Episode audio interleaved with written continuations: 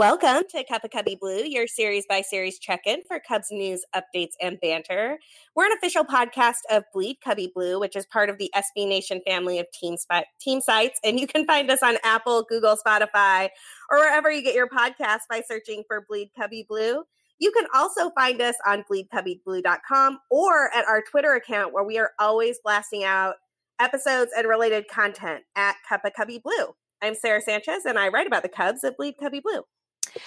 Hi, guys. I'm Andy Cruz Vanasek, and I cannot believe I'm saying this right now, but I am a fan of the first place Chicago Cubs. How are they still in first place? I have I no understand. clue. This is insane to me. Honest to God, if you told me that the Cubs were going to have a 20 and or a 22 and 28 stretch dating back to May 15th, I would have been like, okay, we're selling at the deadline. Yeah. Oh, for sure. We are dumping everything and we're starting from scratch. I mean, I would like to thank the Brewers, Cardinals, Pirates, and Reds for also not being super committed to long winning streaks. or yeah, really vying for that first place spot. Yeah, totally. Oh my god. I seriously, I, I, mean, I'm, I'm grateful for it, and I'm glad that the Cubs are not in a position where they have to like look at selling part of the core or whatever. But this is this is bad. So let's jump into this. I already kind of mentioned this, but starting on May 15th, uh, the Cubs had a 50 game stretch of 50 games in 52 days, which you know, admittedly, that is not ideal. You would like more off days in there, and frankly, they weren't very good. they did not look like a contender there were some problems. I do want to give some props to the offense. A lot of people have been complaining about situational hitting and all of these types of things. I will say that during that stretch for Cubs who had at least 100 at bats, almost all of them were above average average hitters except for uh, Addison Russell and Albert Almora Jr. Um, everybody else had a WRC plus over 100. Javi was exactly at 100. So even slumping Javi Baez as an average hitter an exceptional defender. But man, the pitching was the pitching was bad. yeah, I mean that's that's even being kind, I think. Yeah, I so the first thing that jumped out at me when I ran this list of pitchers on Fangraphs was that it contained Vic Caratini and Daniel Descalso. I mean, what in the world is happening with this pitching staff that those two names pop up on this list? Well, blowouts. Blowouts are right. happening. Uh, the other thing that jumps out at me is that it includes 24 different pitchers in a 50 game stretch, which, hi, the Iowa shuttle has been busy. Oh my goodness. Yeah, that is that is no joke. That that list is is silly. Just silly. It's, it's silly. It's really ridiculous. Um, and the last thing that jumps out at me is that the best pitcher on the list and the only pitcher with an ERA under four who's a starter is Cole Hamels, and he's hurt now. Gosh, poor guy. I hope I hope he comes back and is fine because he was seriously uh, again. And I know we've said this before, but he was a guy that I definitely felt should have been at that All Star game in Cleveland. I think if he hadn't gotten hurt, he would have been. I yeah, think that I him agree. getting hurt cost him an All Star appearance, and I'm really kind of bummed about it because you know he's toward, heading towards the end of his career, and that would have been a nice feather in his cap. Well, and for how well he's pitched to eh, to be sporting a 500 record is not okay with me. That, no, it's not. He definitely that, hasn't gotten the run support he deserves. Exactly. Yes, definitely. Um, he, uh, Cole Hamels, if you missed it, did have an MRI. He has an oblique strain. It doesn't look terribly serious, although he did have a more serious oblique strain, I think in 2017, that kept him out for a pretty substantial part of the season. So hopefully they caught it early, and this will just be a short stint on the on the injured list for him. Uh, okay, so the Cubs went to Pittsburgh. Okay, can that story end right there? Can that be it? Can that be our first, the first half of our show, and we just go to break? I mean, I think there are some things we should probably talk about here. We'd be doing our listeners a disservice if we didn't. But I, I yeah, the Cubs went to Pittsburgh. The end. The that end. was it. We're done. Have, have a nice Fourth of July weekend, everybody. we'll see you at the All Star break. Um, so let's start with game one. No, we can't. We can't do that. We're we know, we I have know. we have to provide some actual content here. Um, so Alzolay's start was not good. It, it, it was actually it was definitely a blowout. Um, I there was some talk that he might have been tipping pitches, and frankly, the way that the Pirates jumped on his offerings, I that wouldn't surprise me at all. He went back to Iowa. I do think it's worth noting that he went he was going back to Iowa anyway. He will pitch in the futures game during All Star Week, so keep an eye out for him there. And he'll be back. He he had a nice start uh, to his major league career. I, I have no doubt that he'll be back with the team and helping them this season. But that was not a pretty start. Okay, so as wonderful as and or I should say as excited as we were to see him pitch, one stat that was very alarming to me when you're looking at um Pittsburgh had 23 hits, 18 runs. I mean, obviously they had a couple guys that were just crushing the ball.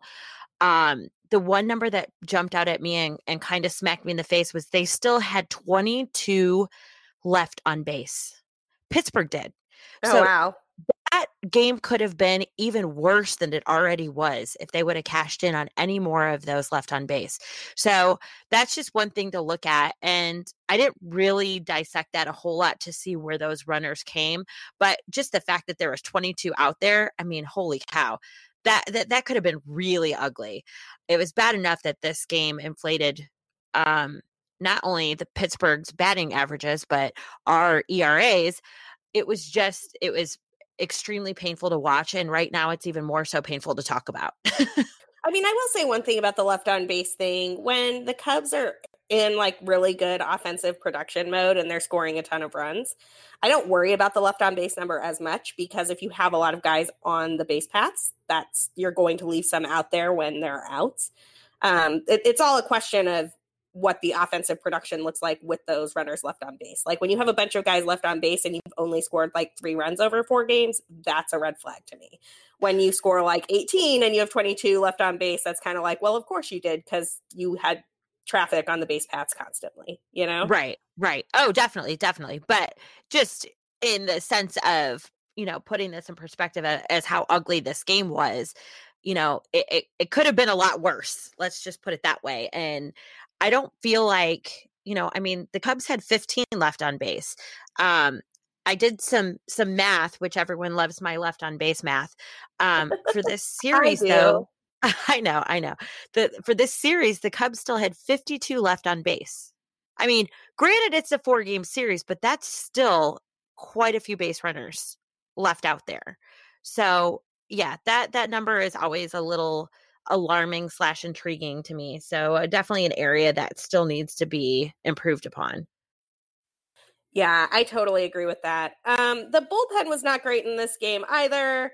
They gave up a bunch of runs.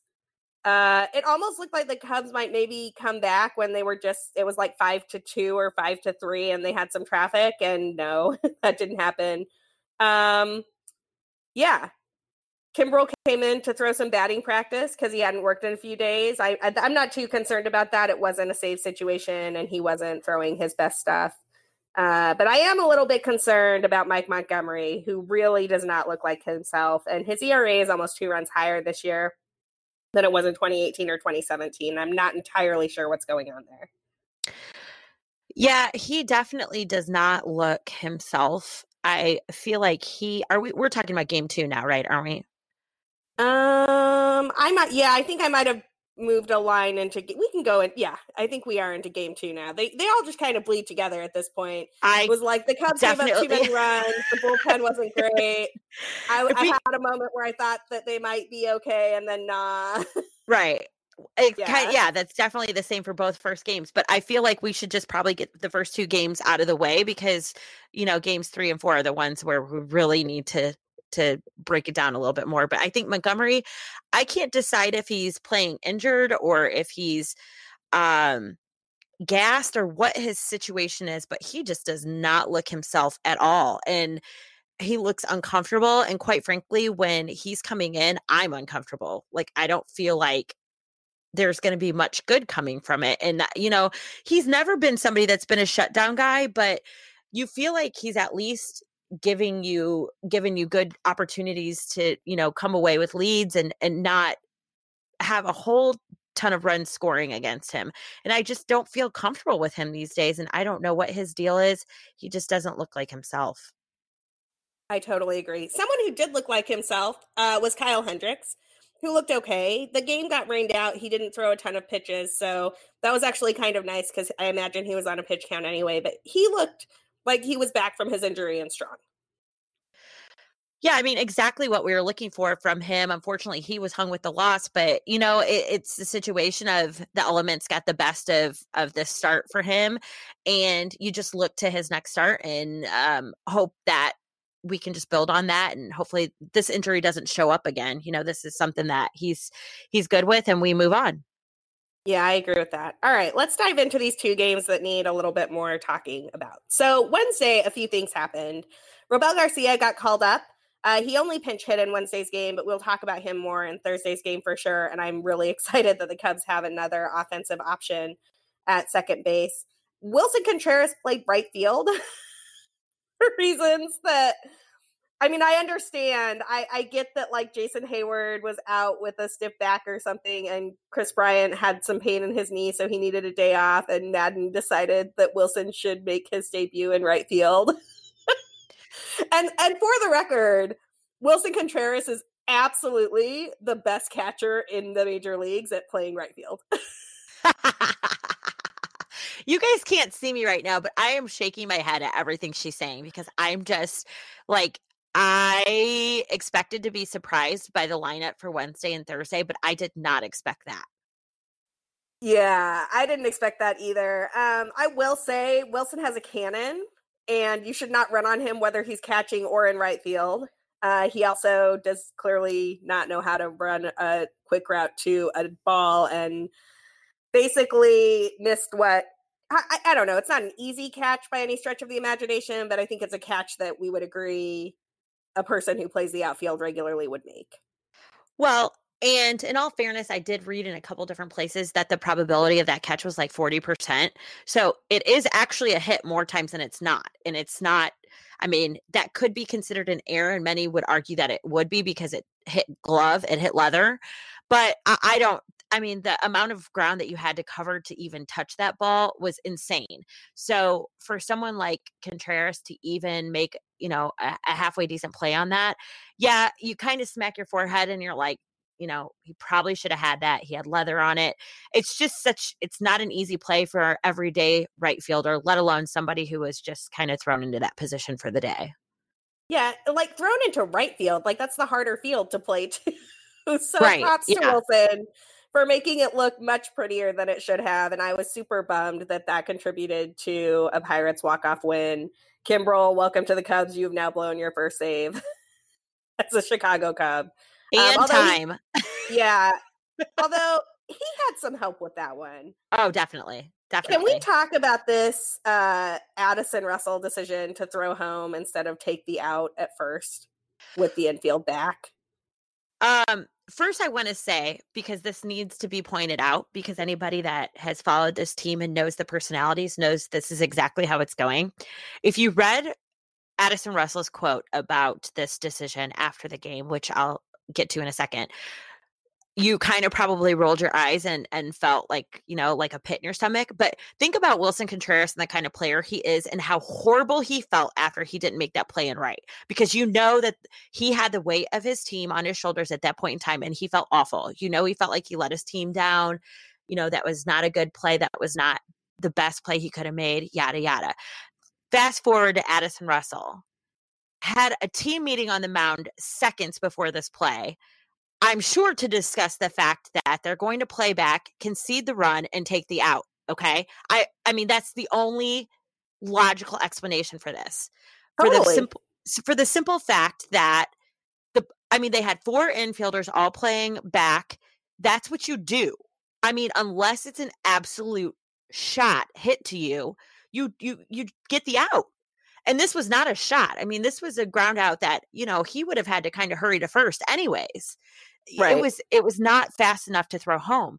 And then proceeds to say that he stands by his decision to throw home.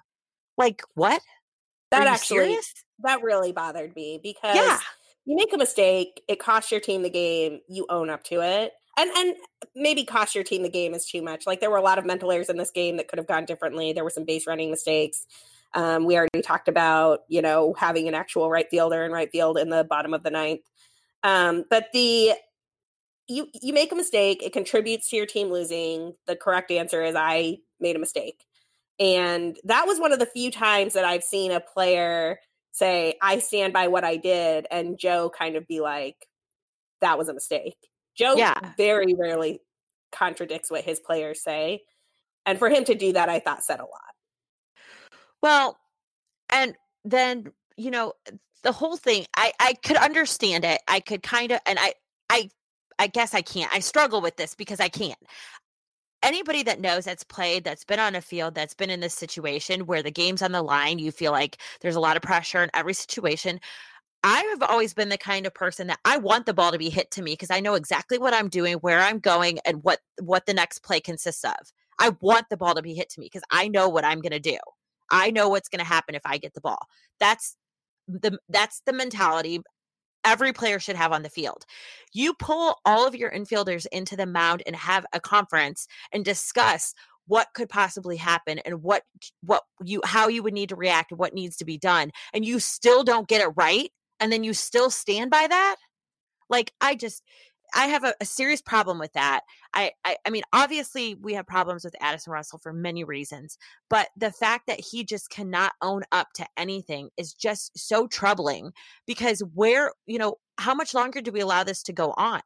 I mean what else happens when he's in a game and he's you know just gonna blow it off as oh well, i I guess i'm getting good experience out there. I'll know for future future reference what i should do. Are you serious you cannot be serious that cannot be those cannot actually be words that are coming out of your mouth like Right. really it just ugh it's such a head scratcher i just don't get it Well, and and I think that that added, and I and I don't want to again, I don't want to put too much blame and causation into some of these statistics, but a bunch of people. Al wrote a piece that included these numbers. I've seen it on Twitter from a few people that follow us um, and that we follow. That the Cubs' record with Addison Russell starting and without Addison Russell starting is the difference in terms of their like losing record or winning record. And i don't i don't mean to like throw all of that at his feet but i do think it matters that they replaced a really good club leadership guy who is a team player and a vet in ben zobrist with the guy who doesn't necessarily own up to his mistakes. And i think that you see that when he's out there and i like i said these are small sample sizes it could be other things but that those numbers are out there people have been tweeting them and i think that you know you, you have to be aware of that and when you hear him not take ownership of a mistake like that I, that's really that's really unfortunate i just I, I didn't like it at all.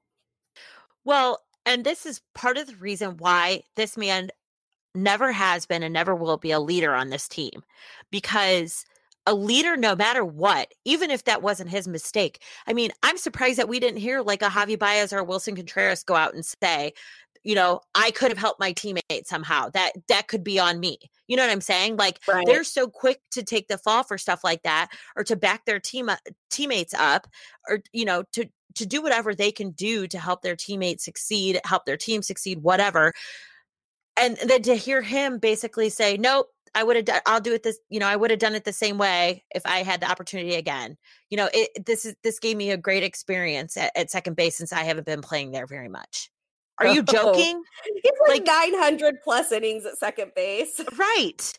Right. Does he not know his stats? Cuz I mean, I will happily type up a letter with how many innings he's played at second base and send that to him so he can read that for himself. Or maybe I should insta that. He w- he might see it if it's on Instagram.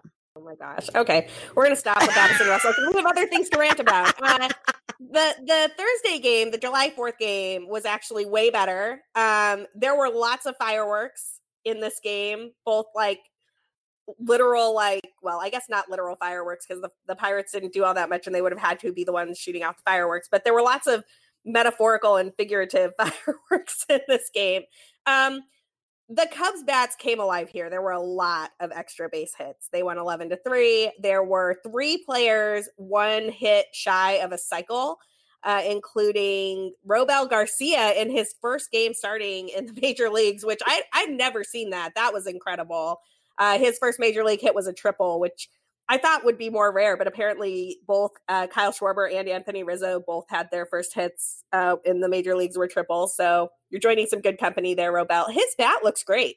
Uh, he did have a mental error at second base. I will forgive that because he's played two innings at second base when he made that error. But the, you know, he, he looked really as advertised with his bat, and I'm sure the league will adjust. But I was very happy to see that bat in the lineup.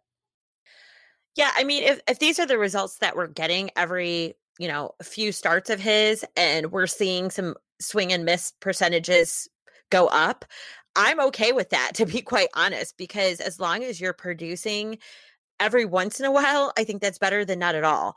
Um, and he did. I mean, eh, kid can run. He can run. Now that is somebody really you can talk about being fast on the base base pass because he turned what most people would have had a stand up double into a triple and it was it was pretty phenomenal to watch and he just went, you know, and he's quick, he's athletic, he's got good hands and he's got power, you know, and and it's so good to see him do well in his first, you know, start on this team. I mean, that was such a breath of fresh air. So good for him. It was it was a joy to Oh, sorry. I, I am sorry to interrupt. Uh, it's an incredible story. He was DFA'd by the Indians years ago. He's been playing in the Italian league. Got seen by a Cub scout and signed to a minor league, like "come show us what you got" type of deal. And a year and a half later, he's playing for the Chicago Cubs. That's nuts. Oh, I mean, there's you kind of always have one of these stories in sports and it's I'm I always love when it's for a team that I root for but I mean you've you've heard different stories you know like Kurt Warner type stories I just I love it I think it's awesome it's such a um uh what's the word i'm looking for inspiration because you yeah. know i'm sure there's many times and you know kind of very similar to david bote where he's wanted to probably give up and just be done with it and you know maybe this isn't for him and now here he is almost hitting the cycle on his first full major league game yeah it's good crazy stuff. maybe he can jumpstart the cubs offense and keep things going um that was a really awesome offensive performance by the cubs a couple other things i want to mention before we get into the other fireworks that happened in this game Jose Quintana was great. I've said before, when he is good, he is very, very good. And when he is bad, he is horrid. This was good cue. He threw seven innings. He gave up six hits, but only three runs and struck out six guys. Um, bullpen Chatwood was bullpen Chatwood. He looked exactly like he does coming out of the bullpen. Let's leave him there. I would rather they call up somebody else to get spot starts than deal with Chatwood starts because it just seems to break him a little bit. And Cishek did his job, which was outstanding. Oh, I mean, this the the pitching looked great. I mean, at what point are we just going to call it like it is and say Chatwood is going to be permanently working out of the bullpen? Because I just they that are be that different from starting Chatwood to bullpen Chatwood. It's crazy. It's like two different pitchers. It's it's nuts. Yeah, um, totally. But they he and Cishek looked amazing, and it was really nice to to not be like sweating bullets on whether or not we're going to pull out a win. So it it was nice. It was a good win for for the pitching. It's fantastic.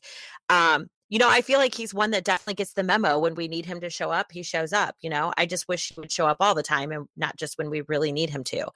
Um, it, yeah. it's it was kind of nice to to have that win going into this weekend. It's very strange to have today off though. Like I'm very confused about what day it is. it's also strange that it's a Friday uh, on the 4th of July weekend and there's no day baseball. like yeah. where are the day games? Um, but before I rant about day baseball because we have some more important Cubs things to talk about. I Joe maddon got ejected yesterday. Now, I think there are a couple of different ways that you can look at this ejection, and it's probably a little bit of column A, a little bit of column B. Look, the Cubs had lost three to the Pirates in ugly fashion. They lost two out of three to the Reds, and things were looking really bad. Uh, everything was going terribly, and Maddon was probably looking for a moment to jumpstart this team. There were rumors that there was an all team meeting during their time in Pittsburgh. Maddon doesn't call a lot of meetings. He likes to call them on the road so that it doesn't poison the home clubhouse, which I totally respect. But so that in and of itself was kind of a red flag. Theo was on the score talking about how all options are on the table and they would be willing to change anything. You know, this team has underperformed, particularly since the middle of May. And it just sort of felt like they were feeling the pressure. So I, I firmly believe that Maddon was probably looking for a moment to rally the troops and fire them up. And being down just one run with the Pirates throwing up and in over and over and over again on the Cubs was as good of a moment as any. That said, I took a look at some of these pitches uh, earlier today for a piece on BCB, and it is clearly a trend. Archer threw up and in on Rizzo. He dropped Rizzo to the ground. Anthony Rizzo takes a lot of pitches. Anthony Rizzo does not get floored by pitches all that often. Took 96 miles per hour up and in from Chris Archer and hit the dirt. And I'm furious. And I understand why Maddon was furious. And frankly, I'm glad Joe got ejected over this. And I think the Pirates need to stop throwing up and in on anybody, but definitely on the Cubs. Well, and like I, you know, if you haven't read her piece yet, um, please go out and and read it. It is really really good. Um, I started. I got about halfway through. I think when we started to uh, record this podcast, so I didn't get all the way through it, but I did read some numbers, really staggering numbers about how many times the Cubs have been hit. Um, I believe you had back since 2016, yep. and it's it's just it's insane to me how often they get hit. Um, and what is more alarming, I think, because I don't feel like there's been much of a stance taken on um, how this is happening. Because, you know, if you're getting hit on the behind or the thigh or um, the back, you know, still dangerous, yes. Still painful, yes. But not nearly as bad as the up and ins to the face and head. Like that is just to me not acceptable and should be addressed by Major League Baseball. I mean, eh, eh, it's becoming to the point now where it's just people are okay with it now because there's not really anything being done. There's no there's been no disciplinary action. There's been no, you know, there's no unwritten rules about it. So they just do it and it's fine. And like fans of other teams defend their team doing it because there's nobody has really come out and said you you cannot do this. Like it's not okay. It's a player's well-being. It's way beyond baseball at that point when you're going up and in to the head region. Like to me it's just you know you and i have gotten into this multiple times this year which says a lot. I mean it's happening way too often and it should not be. I mean it's so scary and I I had a really hard time watching Bote get hit yesterday, and they kept showing furious. the replay, and it was oh my gosh, it was so hard to watch, so hard furious. to watch, and I mean it, it's. I'm glad that Joe did what he did. He is very uh he's very he likes he plans things out he's very much in touch with his team the emotion in the dugout the emotion that needs to to to come from him he's he's so smart and he's very much thought out and well planned and he knew what he was doing. There was so many layers to why he did that and the team really needed it at that point in time and i'm sorry but to go back to my my previous point mlb has got to do or say something about these up and in pitches because it's just i mean someone is going to seriously get hurt and i i pray that it does not take to that point until something is done. But it, i mean i get that i get they're not all intentional. I don't care if they're not intentional. I don't care if they are intentional. They shouldn't be happening, period. You can't control your pitch. Don't go up and in, period. Well, that's the thing, and one one of the things that I mentioned in this piece is that the uh, the hit by pitch numbers are up across the board.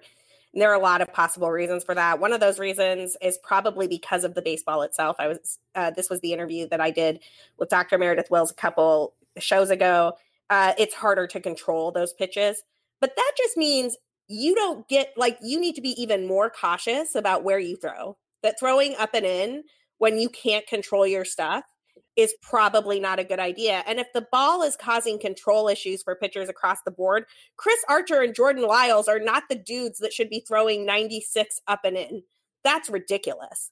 And they don't have the control to do it. Watching David Bote get hit in the head was terrible. I'm I'm shocked that the Cubs didn't pull him out. I thought that was a mistake actually. I feel like anytime a player gets hit in the helmet, they should come out of the game as a precaution. I know the bench was short. I know he said he was okay. I think they probably should have pulled him out of the game at that point. Um, but it's it's unacceptable. If you can't control the pitch, you don't get to use that part of the zone. And the Pirates were clearly doing it over and over and over again. It was different pitchers on multiple pitches. Uh, there were two or three pitches to Javier Baez that were up in that area. Just just stop. Don't do it. Just stop. Yeah, it's obviously we both feel very strongly about it. It's uh, what I find the most challenging is that you have it just blows my mind that people defend this behavior and for some reason or another they think it's okay. I guess we we cheer for a team that this happens way too often. We we see Anthony Rizzo get hit. I mean, quite a few times, like basically every other game. and for the most part, he's not been hit, you know, high and around the head, which is, you know, thank you because that is it's so scary.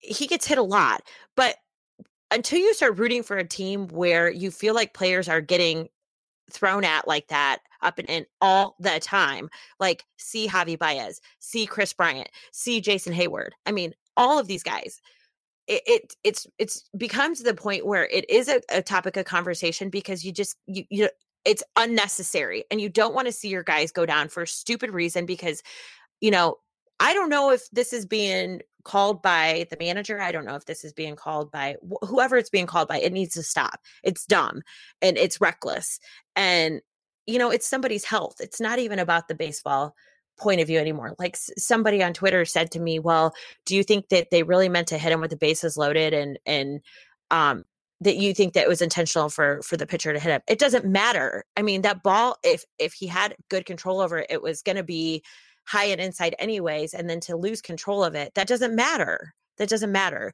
If you're talking situational, then think about it this way. Why isn't the pitcher trying to throw him a strike?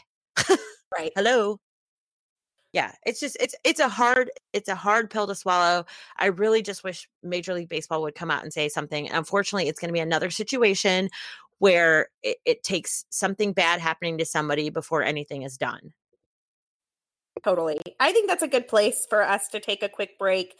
On the other side of the break uh, we're going to have danny rockett of outside the ivy and the Son Ranto show join us briefly. He has an event coming up that you are all invited to and he's excited to tell us about that.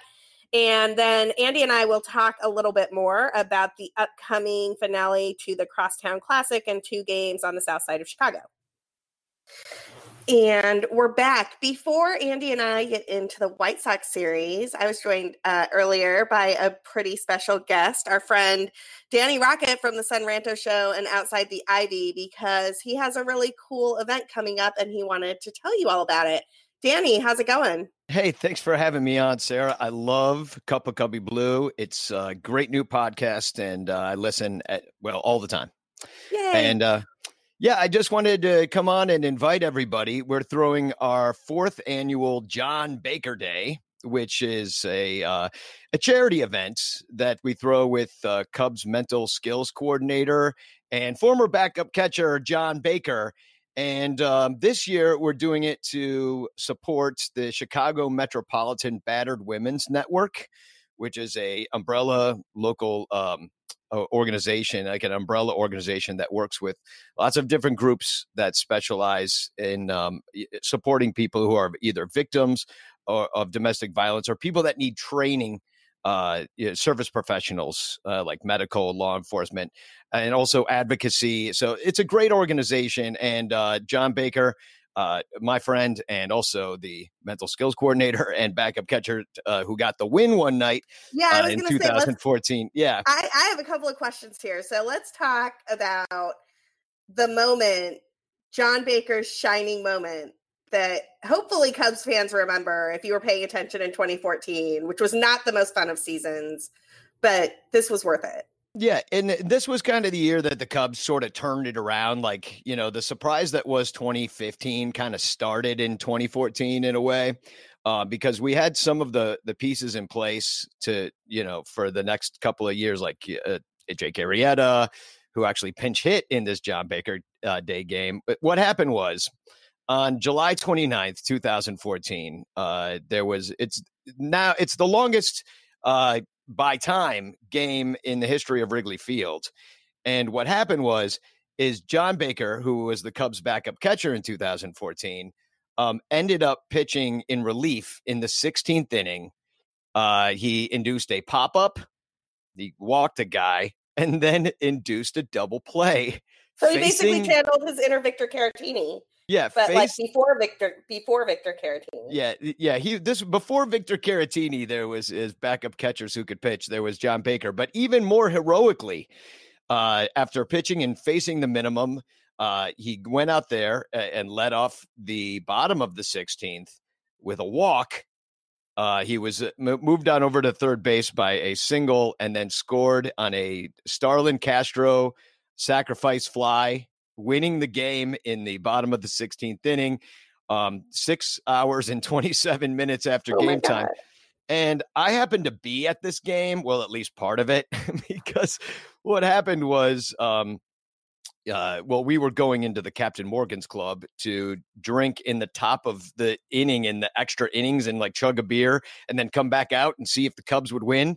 Well, we didn't know at the time, but uh, when we were in Captain Morgan's Club chugging that beer, you used to be able to go in and out. You can no longer do that. But uh, uh, we tried to get back in, but it was after midnight, and they said, "Oh no, no, we're closed down. You can't come back in." So I saw oh. everything before midnight and missed everything after. We tried our darndest to get back into into this game, which and they they wouldn't let us back in. Um, it, even going as far as threatening us with uh, handcuffs when we were a little bit too persistent and maybe uh, a little too drunk to be let in anywhere at that point in the game.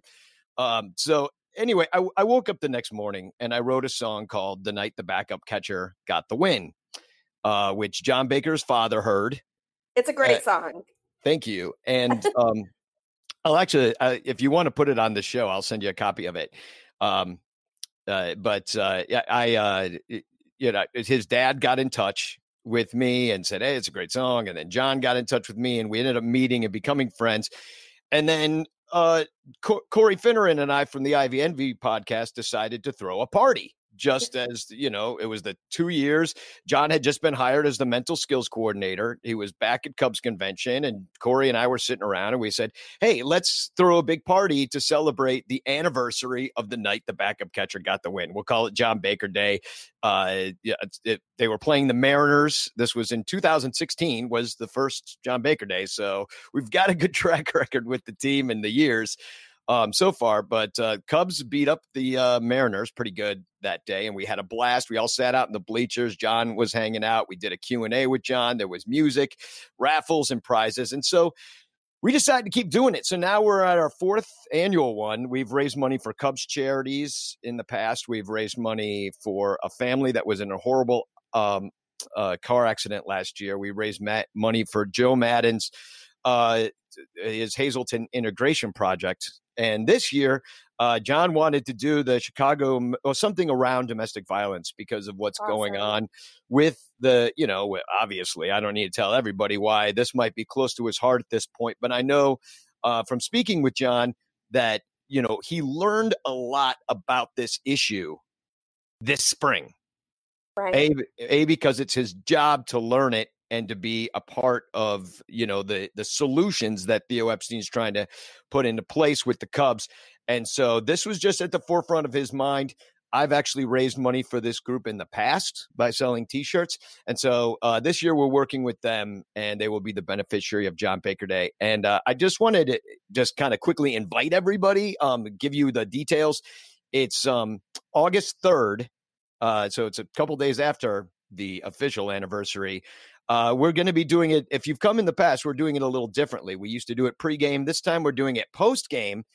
And instead of going to the game, uh, we're going to uh, go at G Man Tavern, which is a wonderful music venue. And we are going to have live musical performances during the game as part of a game watch with Katie Day and uh, the Bleacher Bum Band, of which I am a part of.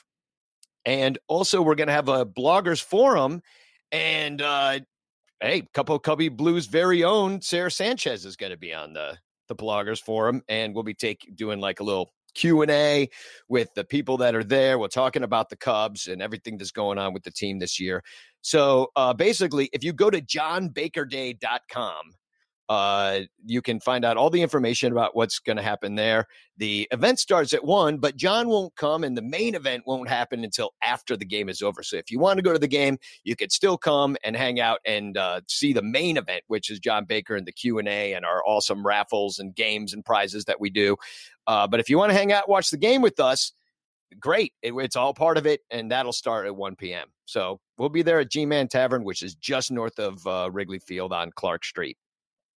Yeah, so. this is going to be such an awesome event, and I'm really excited to be a part of it. I think it benefits a great cause, and John has done such great work with the Cubs that I I'm just really stoked to be a part of it. So if you're in the area and you're free to join us, please do. Uh, your tickets will help a great cause. And also, the hats and shirts that Danny designs are always super cool, and this year is no exception. Yeah. And uh, just a note about that uh, we're doing that a little differently this year, too, because, uh, you know, last year we did fanny packs and shirts, and we always end up with a lot of extra stuff, which is a total waste of money and it takes away from the money that we're raising from the charity because we've got all this extra junk that we have to get rid of at the end. So this year we're partner partnering with Custom Ink, who works directly with the charity. Um, so if uh, you can go to johnbakerday.com and click on the different hats and shirts link, uh, the, the hats are $25, the shirts are 20 and 100% of the proceeds are donated directly to the Chicago Metropolitan Battered Women's Network.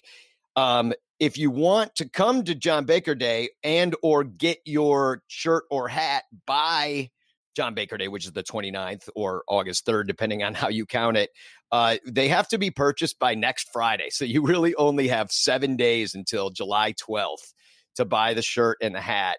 Um, otherwise, they won't be here on time.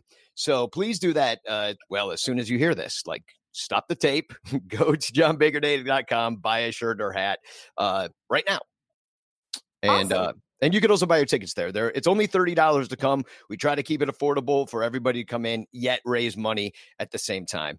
So, um, yeah, and there's only hundred tickets available, so jump on that now as well, and uh, get yourself counted. We had to turn people away last year, so Cool. So stuff. thanks, and I hope to see you all there. And uh, you know, and Sarah, thanks for having me on the show to help promote John Baker Day. We're going to try to make it the best one yet, and uh, I, we always have a lot of fun together.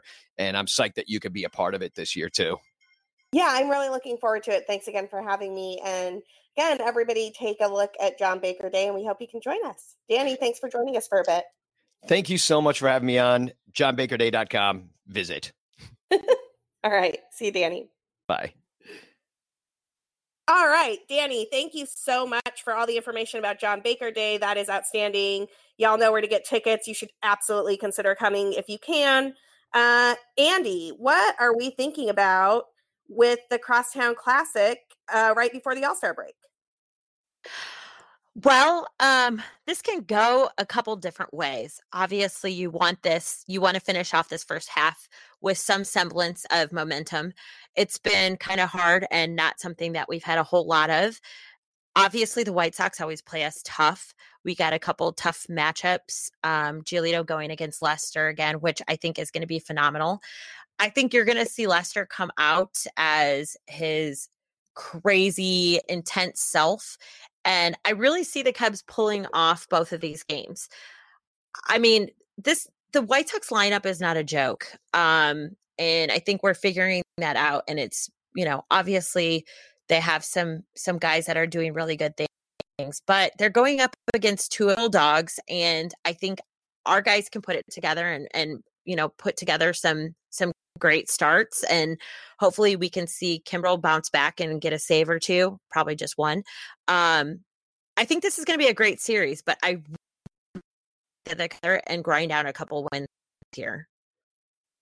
Uh, yeah, I totally agree. You know, it's interesting. These are the same pitching matchups that the Cubs had at Wrigley. I remember we were just here talking about how, oh, yeah, the Nova matchup is the easy one and the Giolito one is the hard one. And then the Cubs, of course, did nothing against Ivan Nova did everything against Lucas Giolito. So we'll see what happens when that same exact matchup happens on the South Side. The Cubs are coming in off a really good win. I'm hoping that the off day and that win really provides some motivation so that they can. I would love them to sweep this series heading into the All Star break. I think that that would be exactly where they want to be after a, a pretty nice series finale and an ugly series in Pittsburgh. Oh my goodness, yes. And you know what? The best part about this too is that while these are away games, they're kind of home games because everybody obviously gets to sleep in their own bed. It's just on the south side. So um I think that will help too. And you know, we got a couple guys that will be heading to Cleveland, but the majority of the guys will get to have a couple of days off and you know, hopefully a much needed break that will help a lot of guys refocus and and you know get their lives back together as far as baseball is concerned and you know we show up against pittsburgh and and hopefully exact some revenge on this last series because this was not this was not good baseball that we've been playing for a while so it would be really nice to to at least go out with a good taste in our mouth I will say this though, in terms of off days, like I know one of those guys headed to the All Star game is Willson Contreras, and he could probably use some time off. Joe, Willson does not need time off against the White Sox. He absolutely mashes against the White Sox. He does so much damage against them. I beg of you, please at least use him as a DH. Uh, yeah, and I forget about that aspect of it, but yeah, that's not a bad call. You know, Caratini is definitely co- kind of coming back to the Caratini that we were seeing at the beginning of the season before he got hurt. So, yeah, I mean, if you can use him that way, use him that way. I think the two of them in the lineup right now are absolutely necessary.